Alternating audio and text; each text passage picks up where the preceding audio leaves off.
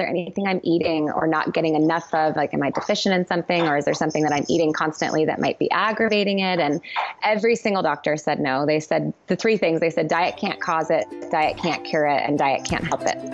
Um, it was like a script that they were given. This is episode number forty-two with the New York Times bestselling author of Against All Grain, Danielle Walker. Welcome to Pursuing Health. I'm Julie Fouché, medical student and former CrossFit Games athlete. Here, I bring to you information and inspiration from experts and everyday individuals for how to use lifestyle to maximize health. Thank you so much for joining me. Now let's get started with this week's episode. Welcome back to Pursuing Health. I am very excited to share this conversation with you that I had with Danielle Walker, who's a blogger and New York Times bestselling author of the cookbook Against All Grain. I had been following Danielle for some time before we finally met a couple of months ago at the Mind Body Green Revitalize Summit. There we talked over dinner, and she was incredibly genuine and willing to talk about details of her life that most people would like to keep private. But she's seen how sharing some of her own struggles can help others who are suffering as well. In this episode, we discuss some of her struggles, including her diagnosis of ulcerative colitis, an autoimmune disease, as well as the loss of her daughter, Ayla, to a rare genetic condition shortly after her birth. We discuss in both of these situations how Danielle had to advocate for herself to ultimately reach the best plan of care, and how she's inspired others to do the same. We also talk about her new holiday cookbook, Celebrations, and the recipe from it that I made over and over again with my family over Thanksgiving. Before we get started, I have a few quick reminders. First, if you're enjoying the podcast, please head over to iTunes to subscribe and consider giving it a five-star rating. You can also head to my website, julie fouché dot com, and enter your email to stay in the loop with the podcast and everything else I'm doing with my bi-weekly newsletter. I'm also always looking for inspiring stories to share. If you or someone you know has used lifestyle to overcome a serious health challenge, please send your story to me at info at julie fouché dot com, and I'll select some to share here on future episodes. If you're interested in training with me, check out my program through Beyond the Whiteboard. This is the actual training that I do now, five days a week, one hour per day, scheduled out for you minute by minute from warm up to cool down. We also have a Train on the Go program that's perfect for helping you get your workouts in on vacation or during a busy week at home. For more info or to try the programs out yourself, visit beyond the whiteboard dot com slash julie fouché. I also have some more exciting news this week. Pure Pharma, which is one of my longtime sponsors, has launched a subscription program that's available worldwide. I love this option because it allows you to choose which of their products you use, whether it's the protein powder, fish oil, magnesium, vitamin D, or probiotics, and how much and how frequently you'd like them shipped so you never miss a dose. I've been using Pure Pharma's products myself for years, and I've yet to find anything cleaner or more thoroughly tested and verified on the market. For a twenty percent discount on your first month and a loyalty program that's customized by me, you can visit www dot pure pharma dot com forward slash share forward slash Julie. You can also hear more from the founders of Pure Pharma, Oliver and Julius, on their approach to nutrition in episode number thirty-eight of Pursuing Health. Finally, please remember that although I'm nearing graduation from medical school, this podcast is meant to share the experiences of individuals and does not provide medical advice. So with that, let's get started here with episode number forty-two of Pursuing Health, featuring Danielle Walker.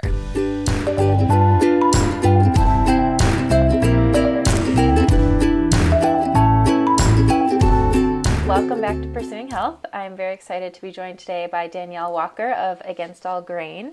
So thank you so much for joining me on the podcast. Yeah, thanks for having me. And I know you just finished your book tour for your new book, Celebrations. Mm-hmm. Um, I'm actually in Florida right now visiting my parents, and oh. I had...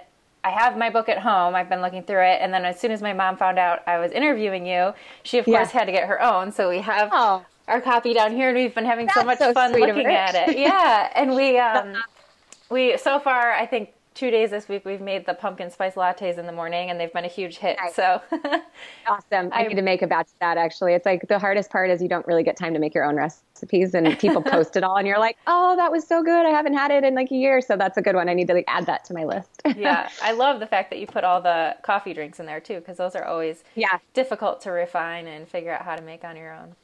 Yeah, they are. And they just, they're not always, they're sometimes can be too sweet or not sweet enough, because without those, all those artificial ingredients. Right. But yeah, I use, um, I use those as much as I can, but I always keep, have you heard of Nut Pods? Those like creamers. I have. In the, yeah. We've I tried those. One of those bit. in my fridge, just cause it's like a decent alternative when I don't have time to make my own. But, right. Yeah. Yeah. Well, that's awesome that your parents are on board. I saw a picture of your family. It's like the most healthy fit family I think I've ever seen. It's amazing. It's so awesome to have well, that support. It is fun, actually. I have my husband's family is here too, visiting. So oh. we all really get along, and they all love, I mean, they all love paleo. My, my aunt oh. and my mom are actually both have celiac disease. So that was actually okay. kind of the start for all of us to even think about going grain free. And then since then, a lot of us have started eating more paleo, and it's been, yeah.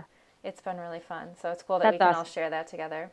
It's huge. It's huge. I hear, I just posted actually this morning about that, but it's, I hear from people so much when they write in to ask questions just about how to get their family on board. And mm-hmm. mine has always just been really supportive. I mean, they questioned it for a while at first and definitely didn't jump on board, and they're still not a hundred percent, but my, like my in-laws are hosting Thanksgiving for us this mm-hmm. week, and they're making everything from Celebrations. My father-in-law's wow. been like texting me pictures along the way of his prep and asking questions and stuff. And so it's so nice to have that support, especially of family and around holidays too. It's can be really isolating if you have to eat that way and nobody around you is. Absolutely. And that's so cool that he's making all the recipes so you can enjoy them from yeah. without having to make them, because I'm sure you've made them it's so, so many great. times. It's so nice. Yeah. People always like, oh, don't you want to cook? I'm like, well, I love to cook, but it's very nice to be hosted every once sure. in a while when all you do is cook all day long for your job. So I'm bringing a couple things, but they're doing all the main stuff, and I'm very happy to know that I can go and eat everything and not have to worry about it.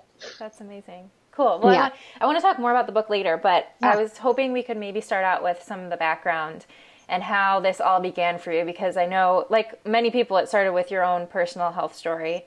And right. for you, it started when you were relatively young, like right after college, correct? Yeah, yeah, I was twenty-two, uh, and I just graduated like a couple months before mm-hmm. I was diagnosed, but started having some symptoms pretty quickly after, like a few weeks.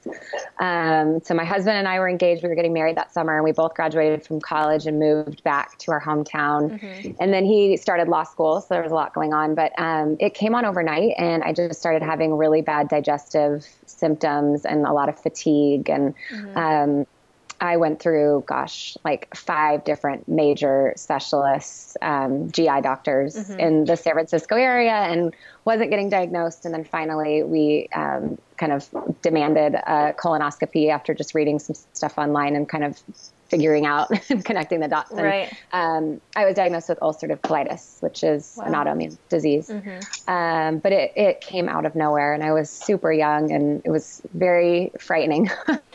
yeah. Um, And I didn't get any information about it, which was the hardest part from the doctors. They just mm-hmm. didn't really talk to me about the disease and how to manage it and what it actually was that, you know, like my immune system was actually attacking my own colon. And, um, and so I just was like pretty lost and kind of just went out the door with a bunch of prescriptions. So mm-hmm. I spent a lot of years really, really sick, um, and on a lot of high, high doses of meds that were pretty much only making things worse, mm-hmm. um, and adding a slew of other, um, uh, of other side effects and things that just made my life pretty, pretty bad. right. I was pretty incapacitated, um, and not living a very like full, vibrant, healthy life at, at, at twenty-two. Right. That's, that's scary to imagine at such a young age, and then going yeah. through so many transitions. And then on top of that, having this huge change in your health status and having to figure yeah. it out without getting much help. Yeah, it was, it was, um, a lot of internet reading, which is, is good and bad. You go down to a lot of rabbit trails oh, when you yeah. start reading stuff on the internet. You like self-diagnosed yourself with a billion things. I definitely thought I had colon cancer quite a few times, which actually one of the doctors originally said I might, which wow. was so far off. Um, But I, yeah, I went on the, you know, the doomsday trail quite a few times online. Um, but it did help though. And that's where I actually came across diet. Um, okay. None of the doctors talked to me about diet. And as I was just researching and reading ch- chat boards, um, which kind of were the big thing back then, you know, mm-hmm. all those different like medical chat boards, uh, I was seeing some people saying that grain-free, dairy-free, specifically um, the specific carbohydrate diet and the GAPS diet okay. were helping Crohn's and ulcerative colitis and celiac. Um, and so that was kind of my first glimpse at, hey, this could actually possibly work. And even before that, I was asking my doctors, mm-hmm. you know, I, I didn't have any background in nutrition whatsoever. I mean, I know so much more now than I did back then. I ate any and everything that I wanted to growing up and uh-huh. stayed slim and stayed fine and never felt any symptoms of anything. I mean, like white flour and bread and sugar, and obviously that all probably contributed to my ultimate diagnosis, but I didn't feel any of the effects um, immediately. Um, but I still asked them, I just said, is there anything I'm eating or not getting enough of? Like, am I deficient in something, or is there something that I'm eating constantly that might be aggravating it? And mm-hmm. every single doctor said no. They said the three things. They said diet can't cause it, diet can't cure it, and diet can't help it. Wow. Um, it was just like a script that they were given in like their gastroenterology classes or something. Um, and so I was kind of defeated at first, that I was like, all right, well, I trust these doctors. I mean, they've studied the gut and, you know, they, they understand this, that system. Mm-hmm. And so if they're saying it doesn't help, then I'm not going to try it. Mm-hmm. Um, but after I started reading some stories of real people that had used it and tried it, I kind of started dabbling in it a little bit. And um, just, it took a while. Quite a, quite a few years, actually, more for me because I just had a hard time committing to it. Right. Uh, but I tried kind of different things. I went like through phases. I tried cutting out gluten at first and saw a little bit of an improvement, but not enough to make me convinced that it was going to help, you know, and mm-hmm. um, I went off of just like everything white for a while, like no white flour, no white sugar. Um, and that didn't really do much, like all whole grains. Mm-hmm. Um, and then finally, when I tried grain free and um, mostly dairy free, mostly just like lactose free is when I saw a pretty big improvement. Um, and that's kind of what started my journey to researching and finding out more. Wow. Wow. So what was yeah. there? A, it sounds like it was maybe just a series of events and finally getting to the point where you felt like enough was enough and you were going to try it. But was there a specific yeah. point in time where you felt like you made that switch in your head of, okay, I am actually going to go for this and try it and see what happens? Yeah, for sure. Um, yeah. So it was quite a few years of me like kicking my feet and stomping mm-hmm. my feet of not wanting to do it, honestly, um, of just kind of half not believing it would work and then half just not wanting to make such a huge transition um, mm-hmm. and giving up all the foods that I loved. But um, it was when I had, so I have, I have two boys now, but my, um, when my oldest mm-hmm. was nine months old, I had one of the worst flare-ups um, mm-hmm. of my life. And I was in the hospital for, I think almost like two weeks. Um, and then when I got home, I was pretty much bedridden for a few months where I just wow. couldn't like get up and down the stairs, and I couldn't take care of him. I couldn't, I was too weak to like pick him up from his crib, and I had to stop nursing. And then they wouldn't let me come, or they wouldn't let him come to the hospital to visit me because they were afraid he'd get some, not from me because it's not contagious, but something, you know, from the hospital. Right. And so that was my point. Um, I had seen it, I had seen it work enough that I knew that it could at least help. It may mm-hmm. not, you know, fix it completely, but I knew that it could at least give me a better way of life. Mm-hmm. And so when it affected him was kind of my point of saying, okay, I have to do this for, not for me anymore, but for him. Um, and for my husband, he was, my gosh, just taking on so much more. He was working full time and finishing law school and taking care of a nine month old, um, wow. and doing, you know, and trying to take care of me. It was like managing my doctors and trying to, you know, manage all of my medications and supplements and appointments. And, um, that was kind of that point where I just said, okay, this is no longer just about me and I'm not the only one suffering. It's everybody that's around me too. My in-laws, my, my parents that were jumping in and helping, you know, mm-hmm. with baby and, um, cooking food for us and just all of the people that were being affected by me not making a decision to try to change it. Um, and that was kind of that point. And ever since then, I never looked back. I mean, I'm not perfect and I've still had little flare-ups here and there if I'm not careful enough, but um, I haven't been hospitalized since that point, which was in two thousand ten. Wow. Um, and I was in the hospital a few times a year prior to that. So um, yeah, so that was kind of the big, the big shift for me. And that's what I always tell people. I mean, people always are looking for how to commit, and mm-hmm. it's such a hard answer to give people. I can't say, you know, I want to just be like, just do it. Right. um, but it's hard and it's not an easy thing, but I just say, you have to make the decision for yourself. I mean, people gave me books and they gave me, you know, all sorts of websites and podcasts and things to listen to, but I think I was so sick and just so overwhelmed at the time that people telling me to do it wasn't going to mm-hmm. make me do it. It had to be my own thing in my own like heart and head that made me really commit um, and that made me stick to it. Because I think you can do things, you know, because people are telling you to, or you feel like you need to, but you don't normally stick to it and really make it sustainable in a lifestyle. But when it's something that you've like wholeheartedly believed in and committed to, I think mm-hmm. that's when it kind of can become more of a lifestyle. So yeah, that was definitely the, that point for me. Absolutely. So my, my light bulb moment. Wow. Wow. Well, once you started making some of those changes, and you talked about going through a few different phases and trying different, mm-hmm. pulling out different foods, and obviously every person has to kind of go through that phase of experimentation for themselves yeah. to figure it out. Um, what were some of the changes that you noticed along the way until you got to sort of your new baseline? Oh gosh. Well, so when I got out of the hospital after that time, I went and saw a naturopath, and we did an elimination diet. Um, and it ended up looking pretty similar to like an A I P, autoimmune protocol type of a diet. And that was just based on my tests and what I needed to cut out mm-hmm. for my body.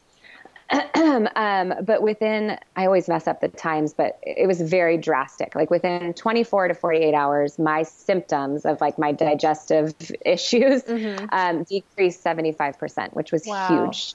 Wow. Um, and especially when you're do when you have something like U C or Crohn's, like it's very measured by, you know, all of that digestive stuff. And it's sure. very, um, it's, it's like, it's, it's very obvious, I think. I know mm-hmm. some people it takes a little bit longer, but those things, it's, it was very tangible for me. Mm-hmm. Um, so what did you think? Time. I guess after forty-eight hours, your symptoms are suddenly seventy-five percent better. Were you like, why did I wait so long? Yes, that's exactly my sentiment. Yeah. And I, that's what I tell people. I'm like, I wish that I wouldn't have wasted like four years of my life um, going back and forth and not committing and trying other things. And mm-hmm. that's when I started my blog, was just to try to tell people and spread the message so that less people had to suffer or more, yeah, less people had to suffer um, mm-hmm. as long as I did. And, and, you know, maybe that if you're newly diagnosed and you jump online, then this is what you find immediately, as opposed to going down all of the, you know, trails that I did. And I was on sure. one hundred milligrams of prednisone at one point, and was signed up to do Remicade, um, which like cuts your entire immune system. It's an infusion drug that's just awful and has terrible side effects. And um, then was talking about, you know, getting a portion of my colon removed. And so I think um, my goal was just to always try to share that message that if mm-hmm. anybody could avoid any of that stuff, or just the time spent trying to figure it all out, you know, um, and of course everybody's different. And I think, I, I think everybody has different nuances on what they can and can't tolerate. Mm-hmm. Um, but at least if there's a starting point, you know, for people. But yeah, it was, uh, it was a frustrating, but also like a kind of relief, you know. It was like, I was frustrated that I hadn't tried it before, but then this relief of like, okay, I found something that could actually work, right. um, which was nice and a good feeling to feel like this could be something I could live with, you know, for the rest of my life. So that's amazing. And you said you were on yeah. a lot of medications before. Are you yeah. still using them, or how do you use them in conjunction with your diet now? Yeah. So the steroids I've been off of now for Six, seven, seven, six years. Wow. Um, it took, I had to wean off of them, obviously. one hundred milligrams you have to go off of. I think it took like almost a year to get off of them, because mm-hmm. it was just such a high dose. Um, and then I have been on and off. There's this one that's called mesalamine, which you're probably familiar with. Lialda um, is the one I'm on, and it's an anti-inflammatory. Mm-hmm. Um, it's kind of like a glorified Advil, which I wouldn't suggest taking all the time, but the side effects for it are pretty much nothing. Mm-hmm. Um, I'm not convinced that it actually does anything for me, because I was on it for so many years when I was sick, um, okay. and it didn't ever keep me from having flare-ups, and it didn't ever make the flare-ups less.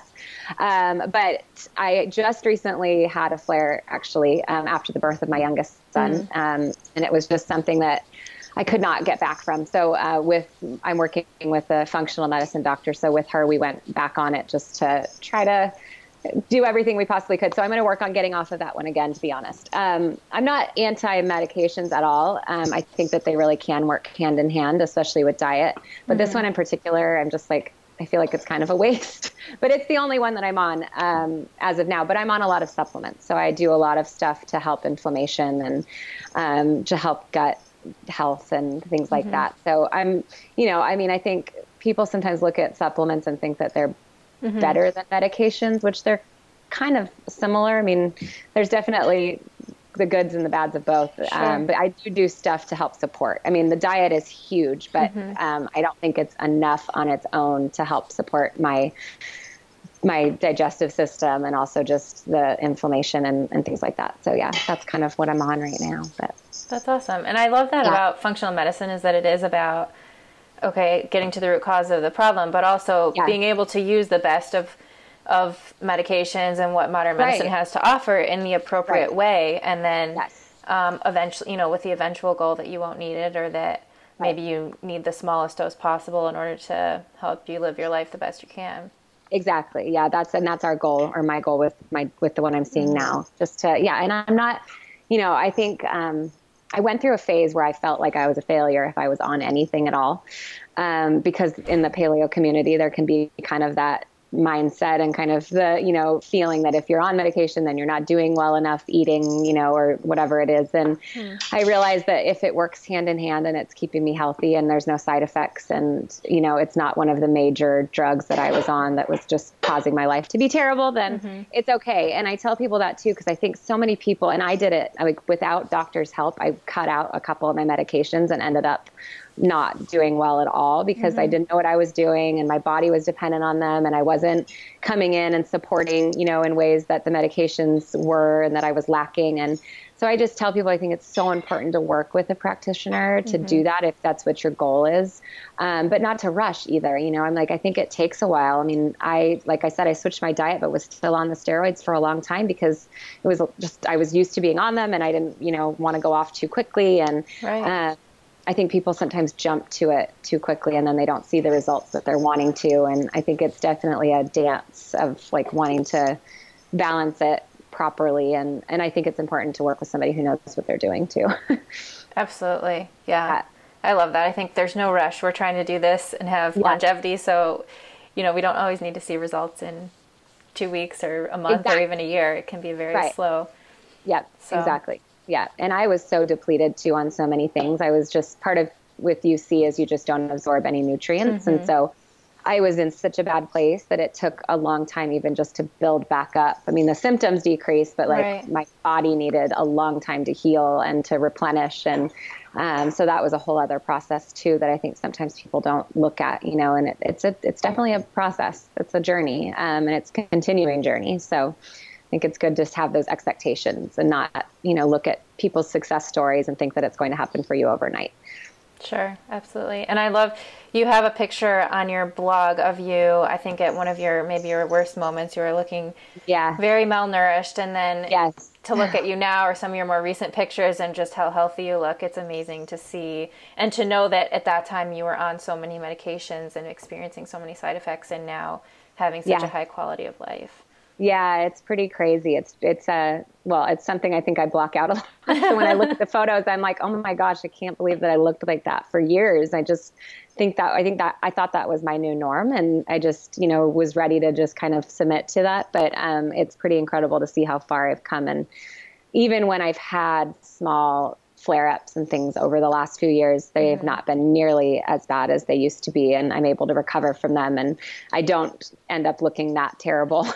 um, I'm still able to kind of, for the most part, go along my life and get it back under control, but um, it's a completely different game than it used to be. So, and I think a lot of that, well, a lot of that's diet, but I also think a lot of that was the medications. I think the medications I was on was making it harder to even recover, which is kind of crazy to say, but it made things so much worse. It was like, they couldn't really differentiate what was the disease and what were the medications sure. causing the problems. Sure. Absolutely. Well, I'm glad. I know a lot of people are glad that you've been sharing your story along the way. Yeah. And I think, um, you know, it's amazing to see now how much is out there for people going through similar things, and hopefully yeah. they do find good advice and are able to make the right steps earlier, or um, yeah. at least be empowered to see that other people have done it before them and it's possible. Right.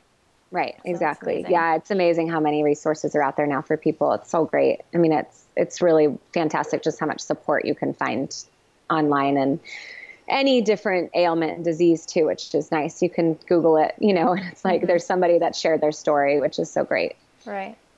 And on your blog, you also have used that as a way to share about another part of your life, which I know yeah. it was very heart-wrenching. And when I first read it, it really spoke to me, even though I cannot even imagine what it was like to go through. Yeah.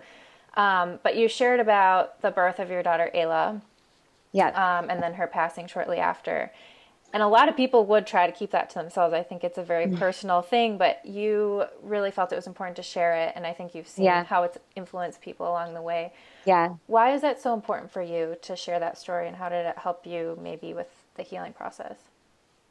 Yeah, I, it was a conscious decision, and we went back and forth. I mean, I was pretty much ready to just kind of keep it a mm-hmm. secret, but um, it's hard, first of all, when you live a pretty public life and everything is out there already on the internet. I had already announced my pregnancy, and you know, everybody that followed me knew, and so there was going to be this gap of like what happened, um, and I knew I'd have to at least share something.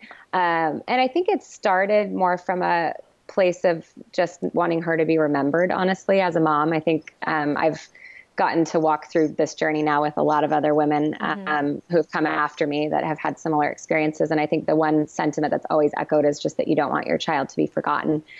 And so I think that might have probably, that's probably where it came from, more of a mm-hmm. selfish thing of just like, I want the world to know that she was alive and that yeah. she was here and that we were proud of her. Um, and I think that's kind of where it started. But then as I started sharing, I realized just how many people would actually be impacted and touched by her story. And I had no idea at the time that mm-hmm. it would make such a big impact.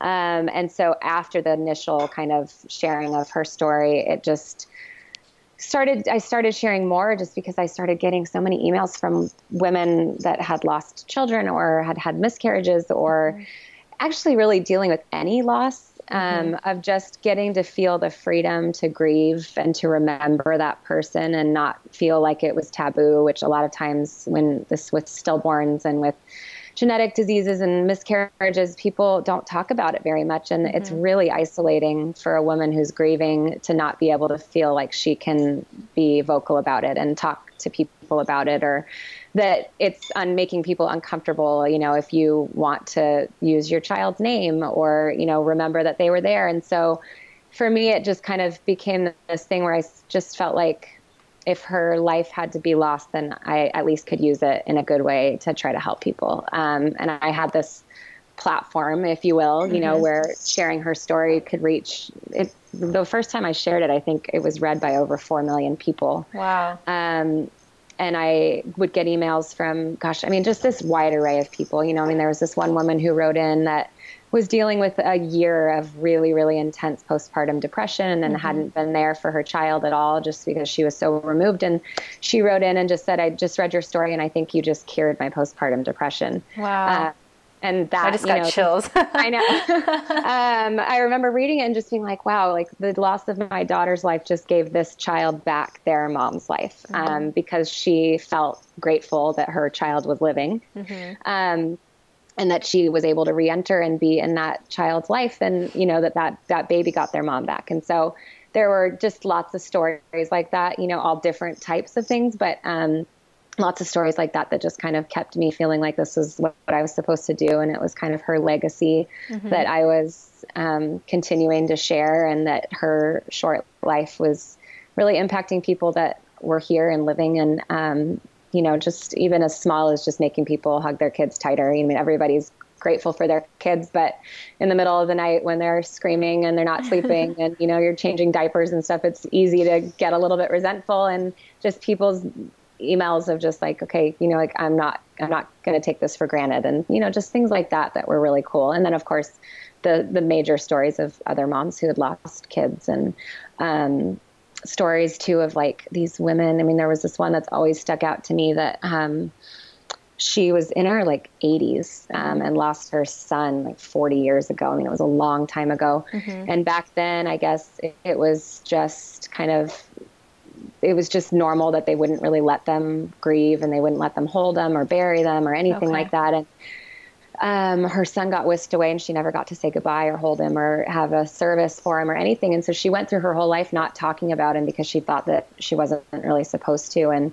she wrote in and just said, like, you've allowed me to finally grieve my son and um, to share him with my family and my other kids that came after him. And she had never mentioned him before. And mm-hmm. so the freedom, I feel like, that it gave people just to publicly share the grief that I was going through and um, that it's okay. And it's, mm-hmm. you know, it's can be really good in the healing process to actually go through all of those things, um, really kind of made it worth it for us. But yeah. And, and then it's become, now it's, now it's become even more. I just got off my tour, and now there's people that are coming to my blog because they've read her story, but they didn't know my health history. Oh, wow.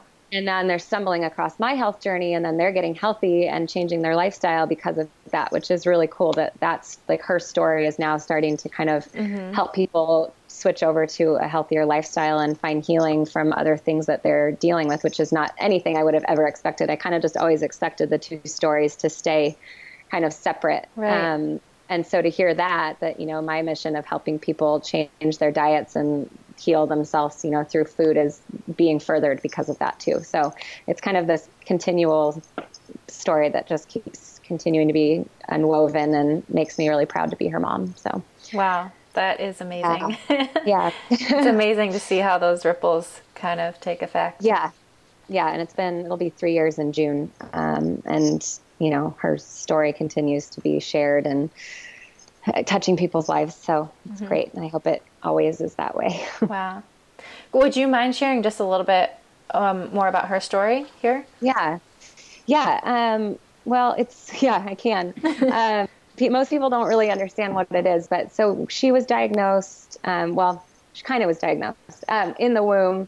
They noticed some issues um, at our, one of our appointments, okay. and they can't formally diagnose uh, her genetic disorder until after birth. Okay. Um, but they thought that she had osteogenesis imperfecta, um, O I, which is a form of skeletal dysplasia, and um, it causes the bones to just not form properly, um, and because there's not cartilage in mm-hmm. the bones, and, and so.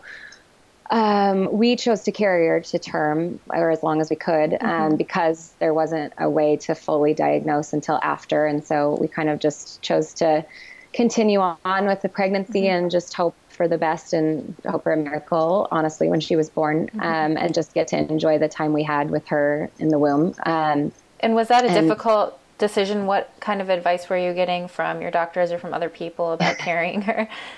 Yeah, it was a difficult decision. Um, I would say the the general population was advising to terminate the pregnancy. Um, and so, and we were on that track. I mean, that was, mm-hmm. it was a really difficult decision. It was trying to weigh out, you know, what we wanted and what was best for her and um, what the chances were, which it's so hard to be able to tell any of that. Right. Um, and we wanted to believe that things could change and that she could be healed, um, mm-hmm. and wanted to give that chance too. Um, mm-hmm. And so that was a, it was a very difficult decision. It was a lot. Um, but the, you know, it had to be made actually fairly quickly. It was turmoil for a couple of weeks, but just because of laws and mm-hmm. things like that, um, we had to make the decisions pretty quickly. And so once we finally had a chance to get counsel from quite a few different doctors, and then we flew down to L A to Cedars-Sinai to see like one of the top specialists, the fetal um, specialist down there. And by the time we finally got the actual information that we wanted, because she was misdiagnosed by a really jerky doctor mm. at first, uh-huh. um, who was completely um, cold and had terrible bedside manner and Um, just told us the wrong things at first and um, told us like right there that we should terminate and just was awful. And so we had to go out and seek other things. But um, by the time we finally got the information we were hoping for, it was actually kind of past that point anyways. Mm-hmm. Um, and so that was kind of just another sign for us of just like, okay, we're just going to let, you know, let, let's see what happens. Mm-hmm. Um, the nice thing that was comforting for us was that they don't think that babies in utero feel any pain. So that was, a, for us, it was like, okay, she's really happy in there mm-hmm. and she's healthy, not healthy, but, um, you know, is, this is the best probably she's ever sure. going to experience. Um, and there's a chance that she won't be born with what they think she has, um, you know, or it could be a lesser form. Mm-hmm. Um, and so when she was born though, she was, she came early and, um, it was confirmed, mm-hmm. um, that she did have type two, which is the only fatal type. I think there's five or six different types. Um, and you can live, I mean, there's people that live with O I that have children of their own that grow up, you know, and, mm-hmm. and live a full and ha- happy life. And mm-hmm. so it was kind of this big spectrum that we just didn't know what to expect, and that she, you know, there there could be a life for her if it was a lesser form, and then obviously she could um, pass away. They they actually expected her to pass during birth, mm-hmm. um, and she ended up living for a little under forty minutes, um, okay. which was good, and it was hard, and you know, it was good and hard at the same time. Sure. Um, we it was good because we felt like she got to see us and meet us, and mm-hmm. we got to hold her and um, say goodbye to her, which was nice. Um, but yeah, it was definitely a really tough, tough time, and a Absolutely. tough time afterward, of course, Absolutely. too. Um, and, and it's still we're still working through it. It's a lot. It's a big journey that I think will probably always continue, especially because of our oldest, who's six, is continuing to process mm-hmm. as well. So it's kind of every day is a new day, um, and it's a new kind of layer of healing, but then also processing, you know, even almost three years out. So. Right.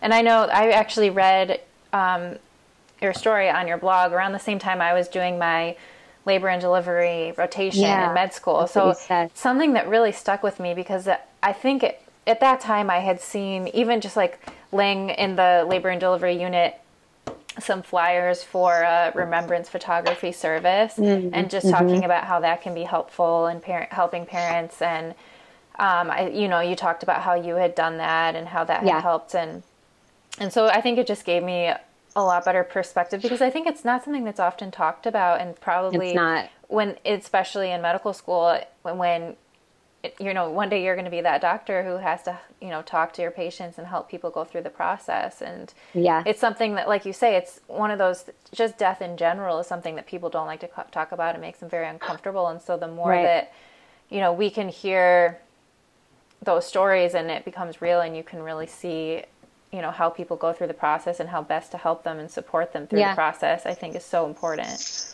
Yeah. And I think everybody's different, you know, obviously. I mean, I knew for my heart and just the way that I am built that I needed to kind of have like a full circle for me mm-hmm. to actually be able to live my life. Mm-hmm. Um, the alternative obviously was going under and having the baby removed and never getting to see or touch. I mean, and at that point, I mean, when you're that far along, that child has been moving in you. It's like you, yeah. it, they're very real and very alive, and you've seen photos, and um, you've imagined your whole life with them, obviously. Um, and so that option to me was not really an option. I just was like, how would I go on with my life? Just that, just being gone and never having to process and, and complete that part. Mm-hmm. Um, and I think every, again, everybody's different. Some people probably don't want to enter into that pain. I mean, that was a very difficult thing to go into. Right. Um, and for some might make it actually harder, because mm-hmm. it can cause more attachment, but I wanted that attachment. I didn't want to just have her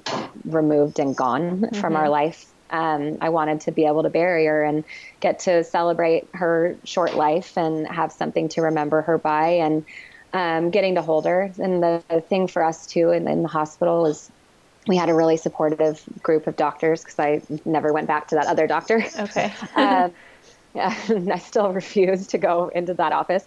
Um, and they were just really great. I mean, I remember especially the nurse, you know, just I kept feeling like I was supposed to be giving her, after she had passed, I felt mm-hmm. like I was supposed to be giving her to them to take away. And mm-hmm. she just kept saying, it's your baby, you do what you need to do. And mm-hmm. I ended up having her in the room with me for twelve hours, which I know for some people sounds really creepy and mm-hmm. weird, but it's not. um, and it was the time that I needed, you know, yeah. and I, I remember calling the nurse a few times to come and take her, and then like canceling yeah. and just being like, I'm not ready. Um, and it was really cool too, just to see the, the response from some of the doctors and nurses, because I think they don't get that way very often. The people that actually choose to go, I mean, I went through mm-hmm. labor and I delivered, you know, mm-hmm. it's not, it, it's definitely not the easier sure. way to go. Um, and I think it just showed the doctors and the nurses that you can honor that life, you know, even though it's not a life that would be long. Mm-hmm. Um, and we had a lot of people coming in that just said, I mean, I remember the head, like O B came in and was just like, you have impacted my entire floor of staff, like wow. in this last couple of days, which is really cool to hear. Um, and, um, there was something else that I forget, but yeah, they had just encouraged, I mean, I was in San Francisco and they had like a full infant like palliative care um, mm-hmm. kind of thing set up. They had somebody that came and talked to us about, you know, the burial and, and birth. We got a, you know, there was something that was really important to me mm-hmm. was getting a birth certificate mm-hmm. um, because she lived. And so somebody that came and could counsel us on that. And, mm-hmm. um, and then the photography thing, they offered it at the hospital, but there's this really great organization called Now I Lay Me Down to Sleep mm-hmm. that is all um, nonprofit, and they do it all for vo- like volunteer work. And it's typically photographers, like wedding photographers mm-hmm. and family photographers that just donate their time. Um, and they're so selfless. And again, like that's not an easy situation to put yourself in, no. especially if it's not your family, but to be in a room where somebody's losing a child is a tough tough place to be. Um, yeah. And they let them, you know, they volunteer themselves to be in that position and to try to help a family, um, and to experience the heaviness mm-hmm. that comes with that. Um, but they do it out of, you know, just them being super giving, which is awesome. Um, and those pictures, I mean, we don't, I don't say we look at them a lot, mm-hmm. um, but it's nice to have them when we want to look at them, mm-hmm. um, just to remember, because those moments go by so fast and there's so many emotions in them that you forget. I mean, even with a healthy birth, you forget almost sure. everything that happens just so quick, you know? And so with that, it's like you, there's just, it's all such a blur. And so to have somebody there that is taking photos that you can have those as a memory for that short time that you're together is really, really special. And I went back and forth. I almost didn't do it because I was like, I don't want a stranger in the room. It's mm-hmm. just really awkward. And I also don't know if I want these photos, you know, but then it was like, I can look at them if I want to. And we haven't really shared very many of them. It's something that we kind of just keep mm-hmm. to ourselves. But it was really nice to have a photo of her to show to my son, you know. Mm-hmm. Um, I think too, I had this fear that she would look, you know, really scary or something. And mm-hmm. she was beautiful. And it was just so nice to be able to remember her and to get to show him and maybe show my youngest later, you know, that this is their sister and they have something that's tangible to be able to look at. And, um, it was really great to have them. And that, yeah, that organization I think is amazing. Um, just the work that they do to help families. And it's definitely all part of the healing and grieving process for sure. That's amazing. Yeah. Um, I read also, as you were then talking about on your blog, um, going through your following pregnancy with your son. Yeah. And the line that really stuck out to me was talking about this decision to either live in fear or live in faith. And I just thought mm. that was so beautiful. And I would love for you to just talk more about that and what that means to you and how you decided to live in faith. Yeah, it was a decision I had to make every single day, honestly, waking up. Seriously, um, and still have to make, because when you've lost a child and you've been through such a traumatic experience, it causes you to have irrational fears about lots of other things too. Um, and it was just something that I realized kind of early on that I needed to consciously decide, because otherwise my pregnancy was just going to be a, I mean, the first, the first like ten weeks until we got like our, we could go in early and get an ultrasound mm-hmm. to confirm that the, you know, my son didn't have the same genetic disorder. And my husband and I both had genetic testing done and we came back completely clear. I mean, none of it, neither one of us were carriers. It mm-hmm. was just a super fluke occurrence, which wasn't really, couldn't, I mean, it was kind of comforting, but also not at the same time right. because it was like, oh, great, well, something like this could just happen again. Um, and so you do live with this fear. I mean, I know a lot of women who don't have kids after because they're just so scared that something else is going to happen again mm-hmm. and they can't, one more thing would just do them in. Um, and so it was just kind of this decision where I felt like I had to just trust the Lord that things were going to be okay. Mm-hmm. Um, or that if they weren't, that they were going to, you know, play out in a way that would at least be glorifying to him and then to that child's life like it was mm-hmm. with her. And um, that I would be okay, you know, no matter what happened, because I had my oldest son and my husband and mm-hmm. um, and that it was what was supposed to happen. So it was just kind of this this place that I had to enter into of just like, okay, I don't have control over this anyways. And mm-hmm. so I have this pregnancy and this baby, and there's not really anything I can do to prevent anything or to cure anything if something were to come up. And so I just have to walk every day, not being in fear, but just believing that things are going to be okay, or at least the way that they're supposed to be, mm-hmm. um, which was tough. And it was every single morning. I mean, it was like, I went through so many times where, you know, I, I think every pregnant woman does it, but it's just amplified like fifty times when you've been through something so traumatic. But mm-hmm. if I didn't have symptoms one day, you know, I'd freak out that something was wrong. Or if I didn't have, you know, I didn't, when the, you could start feeling the baby move, if it was like an hour went by that I hadn't felt him, you know, I mm-hmm. would freak out. And, and so, um, I just was like, I can't live this way for the rest of this time. I'm going to be complete, like, anxiety mm-hmm. basket case. And I'm not going to be present for my family that's here if I'm constantly worried. And, um, so yeah, it was just kind of a decision that I had to just make every day. And then it was one that even afterwards, I think after was actually almost worse than during the pregnancy. Mm-hmm. Of just worrying. I mean, every new parent always freaks out, you know, when the baby's like making noises in their crib and they right. run in and make sure they're still breathing. But it's like, again, amplified a hundred times over when something's already happened to you. And so there were so many times where I convinced myself that, you know, he had died in his sleep and I'd have to go in and reassure myself that he was okay. Mm-hmm. Um, but that I was like, I can't, I mean, I wasn't sleeping and I was just a mess for yeah. the first couple of months. And I was like, I can't live this way. And I just have to let go.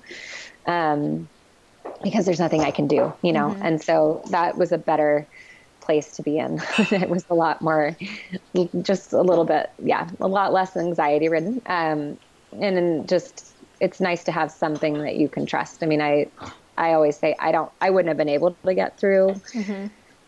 my daughter's loss without my faith um, at all. I just don't know how people can do it. I just don't know where you would rely mm-hmm. or who you would rely on and how you would get up every day um, to not have something to believe in. I think for me, especially for me, especially believing that I'd see her again one day was kind of the thing for me that got me up every day. And if I didn't have that to believe in, that I would eventually be with her in heaven, that I don't think I would have continued on, honestly. Um, 'cause there was nothing there. was nothing to look forward to if that wasn't true. Wow. That's beautiful. And I know you have on your website places where people can donate in her name. Yeah. Um, wh- how can they do that or where can they go? Gosh, I, I think they're all still set up. I mean, they, it automatically goes. We set it up when, when we first, when I first wrote about her story, and there were a few organizations. Mm-hmm. So it was the um, photography company that was one that I really mm-hmm. wanted people to donate to if they wanted to help.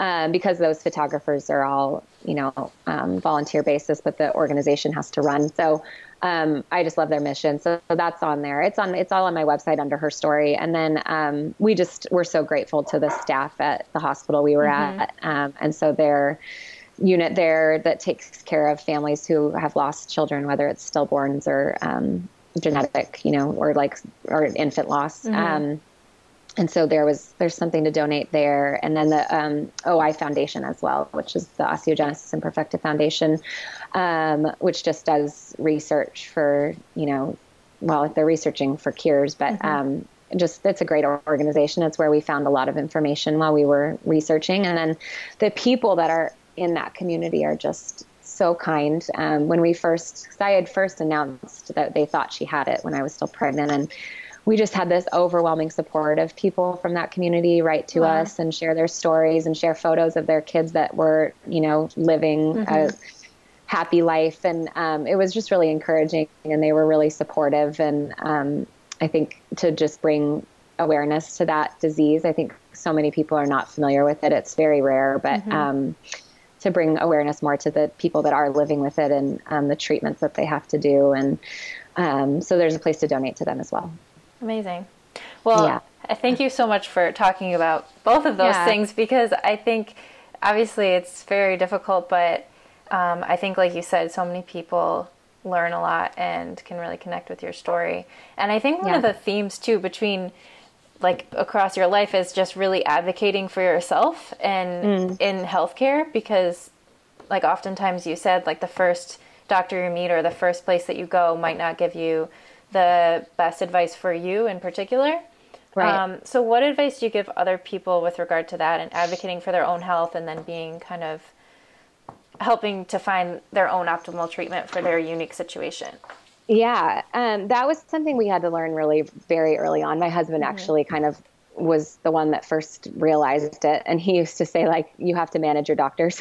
um, we'd go into doctors that, I mean, they just are busy and they see so many people, and we'd go in that like, they wouldn't even remember, you know, what I was in for like the month before, the symptoms, or, you know, we'd go over things again and again that they'd already been over, or they wouldn't run tests that we wanted them to. And mm-hmm. I think there's a, you know, obviously they are the experts. Um, and so there's a line that you have to be careful of, but I think to ask for things and, you know, and to be your own advocate is huge. Um, and to not necessarily just agree to something right then and there. I mean, there were a lot of times where we said, like, we need to go home and think about this, and we need to go and research it and read about it and try to decide what will be best for me and for our family, and, and we'll get back to you on it. Mm-hmm. Um, I mean, obviously, if you're in like a very dire situation, I mean, there were times where I had to get like blood transfusions, right. for instance, we had to decide right then and there. Um, but the times that we did have where I could say like, I need to go and look at this treatment. I need to go and look at this medication before I just start taking it blindly. I need to go and look at what this procedure means. Um, obviously with her, you know, the doctor that was a jerk that just was expecting us to decide right then and there. It was like, this is a life that we're deciding about, and mm-hmm. that shouldn't really even be our decision. Um, and we need to go home and think about this for a while and then mm-hmm. come back to you type of a thing. Um, and honestly, for us, like with that, with that particular situation, he didn't even give us the option of having a birth. Mm-hmm. Um, and he didn't even give us the option of that. It was like the only option was to terminate with him. And then we saw another doctor who said that like I could actually deliver. And mm. so that was, you know, to even just have those options. I mean, whatever one you choose, whatever's best for you, to have an option is huge. Um, yeah. To feel like you're being forced into only one decision that really then is not your decision um, is a, a difficult place to be in. And then you don't get to try to figure out what will be best for your future and mm-hmm. for your, chi- you know, your living child. or your husband's. And I think mm-hmm. that is the same across the board for, for both, you know, your own health and then something like that. Um, but yeah, I do. I think being your own advocate is huge. I think knowing yourself and knowing your family, um, you know, for me, knowing like what I could put up with and what I couldn't mm-hmm. and what would affect me and like what, how much I could deal with was huge. Um, obviously there's like the financial side of things too, that you have to look into, but yeah, I think going in researched, I think, is another thing. I mean, obviously, you're not going to be to the level of somebody studying it, but at least not going in and just, you know, saying you don't want to do something but not having anything to back it up, I mm-hmm. think is, is can probably be frustrating for doctors as well.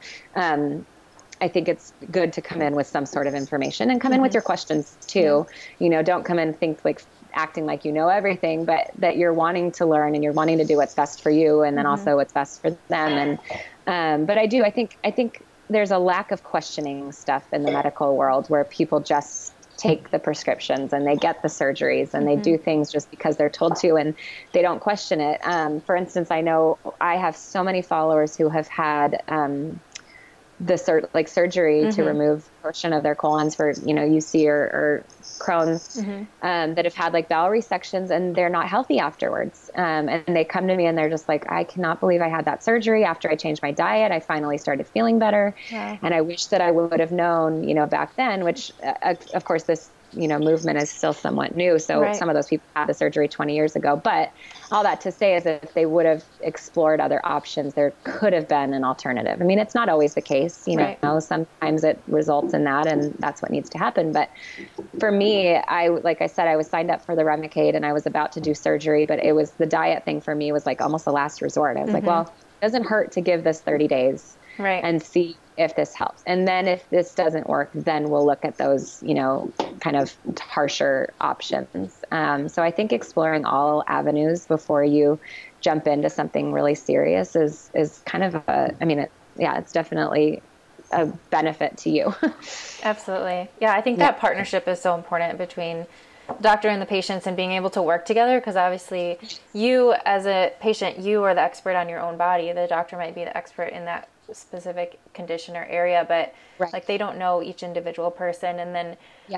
also, like you say, you really have a lot of control over, it's easy to just take the medication. Well, not easy, but you can just take the medication yeah. and the surgery, but there's also so many things that you can do that you have control over, even though they're difficult, like changing right. your diet. But like you said, it's so low risk. There's really virtually nothing yeah. bad that can happen from trying it. You may, right. you know, maybe you learn it doesn't help, and then maybe you move on. But um, I totally agree. I think it's worth at least trying and seeing how your body yeah. responds and using that as more evidence and more knowledge for how to move forward. Yeah, I think that's the one thing that I go back to a lot that I tell people. And I think there's people don't listen to their own bodies. And I didn't for a long time. Like mm-hmm. when I was on the specific carbohydrate diet, I was eating things that it said to eat in that book because it said to eat them. Mm-hmm. But I wasn't watching and realizing that they were actually causing me more symptoms mm-hmm. uh, because the book said to do it. And I think it's really similar to with doctors and things. It's like if somebody tells you to do it, then you're just going to do it. And right. sometimes you have blinders on that you're not noticing, you know, the correlation of things that you're doing in your body. And even with like now I've come to know my body so well that if I start a new supplement and I feel off, like I'm able to, you know, through elimination and going off of things mm-hmm. and then you know, going back on things, I'm able to watch. And it's a process. And I think that's what people don't like about it. And medication can be a really super quick, right. you know, fix where you take it and it might help. Obviously, then it can cause side effects and things. But it's a it's definitely a lot more work to try to change your diet or to try to do elimination type stuff and really watch, you know, how each and everything that you're doing mm-hmm. um, is affecting your health. And so I think it's not as quick of a fix, which is why it's not as always appealing to people. But I think in the end, once you get to that point, then you realize kind of where your happy place is. Right. And then you can kind of sit in that. Um, it's a lot of work to get there, but then it's worth it, I think, you know, in the end. Absolutely. Absolutely. Yeah. All right, well, I'm going to close with three questions I ask everyone and then a okay. couple of questions about your book, Celebrations. Yeah.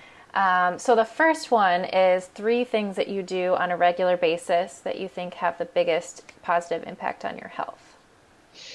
Oh, gosh, I'm so bad about, well, so I mean, well, eat, I mean, honestly, the diet is the biggest thing, I think. Absolutely. Um, I... I try to take walks mm-hmm. and then I try to exercise. Those would be the three things I'd say, but I'm really bad at the last two.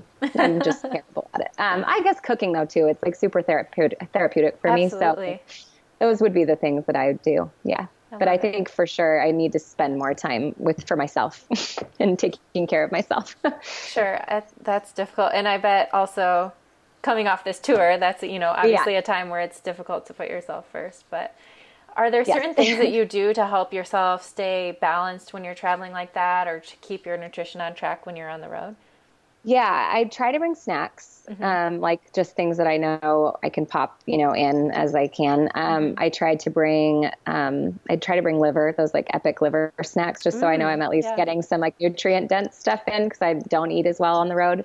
Um, this last tour, I actually scheduled massages along the way. Oh, that's cool. Um, which was, yeah, it was actually really good for me. And then the last one I was like trying to sightsee and go out and eat at all the good restaurants. Mm-hmm. And this time around I was like, I just have to go to my events and then just kind of shut down, mm-hmm. um, go take a nap if I need to, go get a massage, like just do things that I can just kind of unwind mm-hmm. and decompress. So that I think was actually really helpful. And then when I'd be home, I was just really intentional about spending really quality time with my kids mm-hmm. and kind of, again, like sleeping and getting massages, things like that, just to try to take care of my body um, and try to de-stress after all the tr- plane travel and, and things like that. But yeah, those would probably mm-hmm. be the things that I think helped the most. That's awesome. Yeah. What about one thing that you think would have a big impact on your health, but you have a hard time implementing it? Oh, ex- well, not exercise necessarily. Um, Probably just more quite quiet time and mindfulness mm. time, I think would probably be a big thing if I spent just more time kind of in silence and just laying still. um, my my functional medicine doctor has been trying to get me to to practice like mindfulness and okay. meditation kind of type stuff for like a year, and I am just It's hard. I, my brain, it's so hard. My brain just never stops. And I'm always thinking things I could be doing. But I do think probably spending more time kind of just like quiet and not thinking about all the things that I need to do or mm-hmm. the things I need to do for the kids or the things that I need to do for work or, you know, things like that would be good just to like check out. Um, and I don't do enough of that. Um, exercise, I would love to say, but I actually, if I exercise too heavily, I notice that I will start to flare up. I mm-hmm. think My, for, I mean, autoimmune diseases can be flared by stress, and I think yep. physical stress for me can actually just cause it. But taking like walks and doing mm-hmm. yoga, I would love to make more time for. I always talk myself out of it. I'm always like, oh, I have something better, or not better, but like I need to do this, more this, and this. Yeah. If I go out, yeah, if I go out for a walk, then it's going to take an hour. Then I need to take a shower. Then I'm going to, you know, and it's like just this. I always talk myself out of it, so I'm really bad about that, and I'm going to try starting actually well now that I'm home. That's like my goal mm-hmm. is to try to be a little bit more diligent about that. Awesome. Last of my three questions is, what does a healthy life look like to you? Oh, um, I balance. Mm-hmm. um, well, eating, eating well, first of all, um, for me is huge. Um, but I would say balance between work and my kids and my family, um, just setting my priorities that when I'm done in the office that I'm done, mm-hmm. um, or that I work for myself, which I'm really fortunate to be able to do, that I don't have to let my work rule me. And if I want to take, you know, my son out of school for a half day and go do something fun, I can mm-hmm. do that. Or if I want to, you know, stop what I'm doing and go and pick him up from school, then like when he's out at the end of the day, you know, I can do that. Mm-hmm. Or I don't know, just things like that. I think sometimes I talk myself into like, oh no, I need to be focused right now because it's work hours. But right. to balance that and realize that, you know, to be happy and have like a healthy, balanced life, I need to make sure that the other things are a priority too. Absolutely. I love that. Um, final couple questions about your book. So yeah. This book, obviously it's called Celebrations. Can you just tell us a little bit about why you wrote it and how you hope people yeah. would use it? Yeah, so that's my third book, um, and it's one that I've actually been wanting to write kind of since the beginning. Um, mm-hmm. I'm I, I'm a major holiday fan. um, I grew up with a mom who, like, every single holiday was just decked out in our house. Yeah. Um, but mostly the foods from those holidays were things that I really held dear. My grandma just had so many different traditions and things like that for all the holidays, and Um, I kind of touched briefly on it, but a lot of the reason why I had a hard time committing at first was just a mental barrier of feeling like I was going to miss out on mm-hmm. life and that I wouldn't be able to entertain or host parties, or that I couldn't go to people's houses, um, or that I'd be missing out on a lot of those like special Christmas traditions and Thanksgiving things that I really held dear. Mm-hmm. Um, and I wasn't ready to let go of those. And so that's kind of Celebrations is kind of all about that. It's actually twelve holidays. So it's everything from like New Year's to Mother's Day and baby showers, bridal showers. Showers, um, and then the big ones, you know, Halloween, Christmas, Thanksgiving.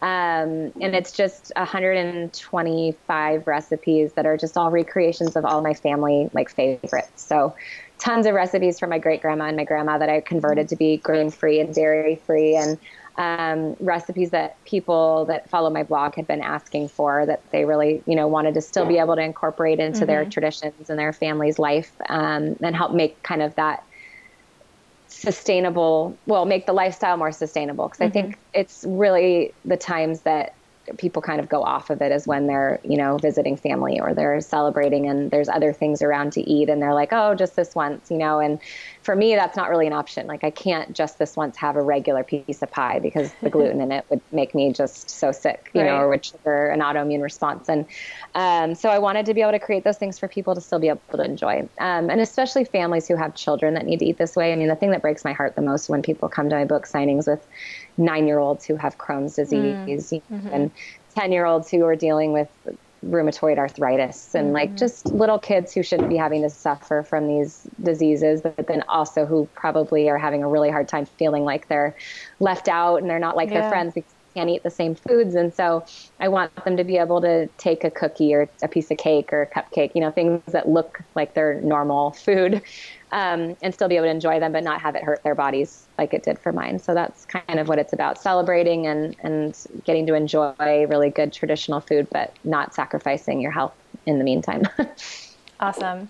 And people can check it out. I know it's at Costco because that's where my mom got it, it, but where else can people find it or follow you or find out what you're up to in the future? Yeah. So I'm at Against All Grain at everything, um, okay. Twitter and Instagram and Facebook and um, everything else. Um, and then my blog's against all grain dot com. And um, the book is, yeah, it's at Costco. Um, it's only there for a limited time. As soon as it's sold out, it's gone, but it's only nineteen bucks at Costco. Nice. So Um, I tell everybody to go get it there because it's like thirty-five elsewhere, some places. Um, Amazon, Target, um, Sam's Club, B J's. You can pretty much get it. Barnes and Noble, of course. Um, you can get it anywhere books are sold. So awesome. Yeah, grab a copy. It'll be great for the Christmas season. And then, of course, you know, there's there's a holiday every month. I tell people, and like yes. when I started writing it, I didn't realize how many times a year I was actually feeling kind of left out um, and feeling a little bit ostracized. I'm like, once a month is actually quite a lot yeah. um, to feel like you can't participate, you know, in family traditions and things like that. So it's something that you can use all year round. And a lot of the recipes, honestly, you can make just for a weeknight meal. I mean, you don't have to make like the full six course, right. you know, that's separated out for Christmas, but you can make one thing from that and make a dinner out of it. So mm-hmm. it's, it's something you can use, I think, in your kitchens all year round. Awesome. Any parting yeah. words of advice for listeners for this holiday season? I, I think don't sacrifice your health for the food. I think try to make, you know, the alternatives. Um, I don't think it's worth it. I went through a couple of years where I would every, you know, Thanksgiving, it was like my start to just not eating well. And right. by January, I wasn't just trying to make New Year's resolutions, but I was like fighting for my life and my health because of the bad decisions I made. So I think listen to your body and, and realize that, you know, there's another way to do it, and you don't have to just eat that food just because everybody else is. Um, and you don't have to sacrifice your health to have happiness during the holidays. Awesome. Well, thank you so much for coming on. Yeah. I really, really appreciate all of your courage and the fact that you really have blazed this trail for so many other people. So thank, thank you, you again for sharing your story, and hope you have a very happy holiday season. Thank you. You too. Enjoy your family. Thank you. Thank you so much for tuning into this episode. I was absolutely blown away by Danielle and her story, just how much she's endured and how she is so positive and willing to share her own struggle and heartbreak for the sake of helping others in a similar situation. Her choice to live in faith instead of living in fear is one that will definitely stick with me. I also want to remind you about the new subscription program launching this week from Pure Pharma, one of my longtime sponsors. I love this program because it allows you to choose which of their products you use, from protein powder to fish oil to probiotics, and how much and how frequently you'd like them shipped, so you never have to miss a dose. These are the cleanest products I found on the market, and I've been using them for years. They're offering a twenty percent discount on your first month and a loyalty program that's customized by me to all of my followers, which you can take advantage of by visiting www.purepharma.com forward slash share forward slash Julie. So check it out. To make sure you never miss an episode and to receive exclusive content from me, head to my website, julie fouché dot com, where you can subscribe to my email list. Also, don't forget to share your stories. If you or someone you know has used lifestyle to overcome a serious health challenge, please email me at info at julie fouché dot com. I'll choose some of these inspiring stories to share here on the podcast in future episodes.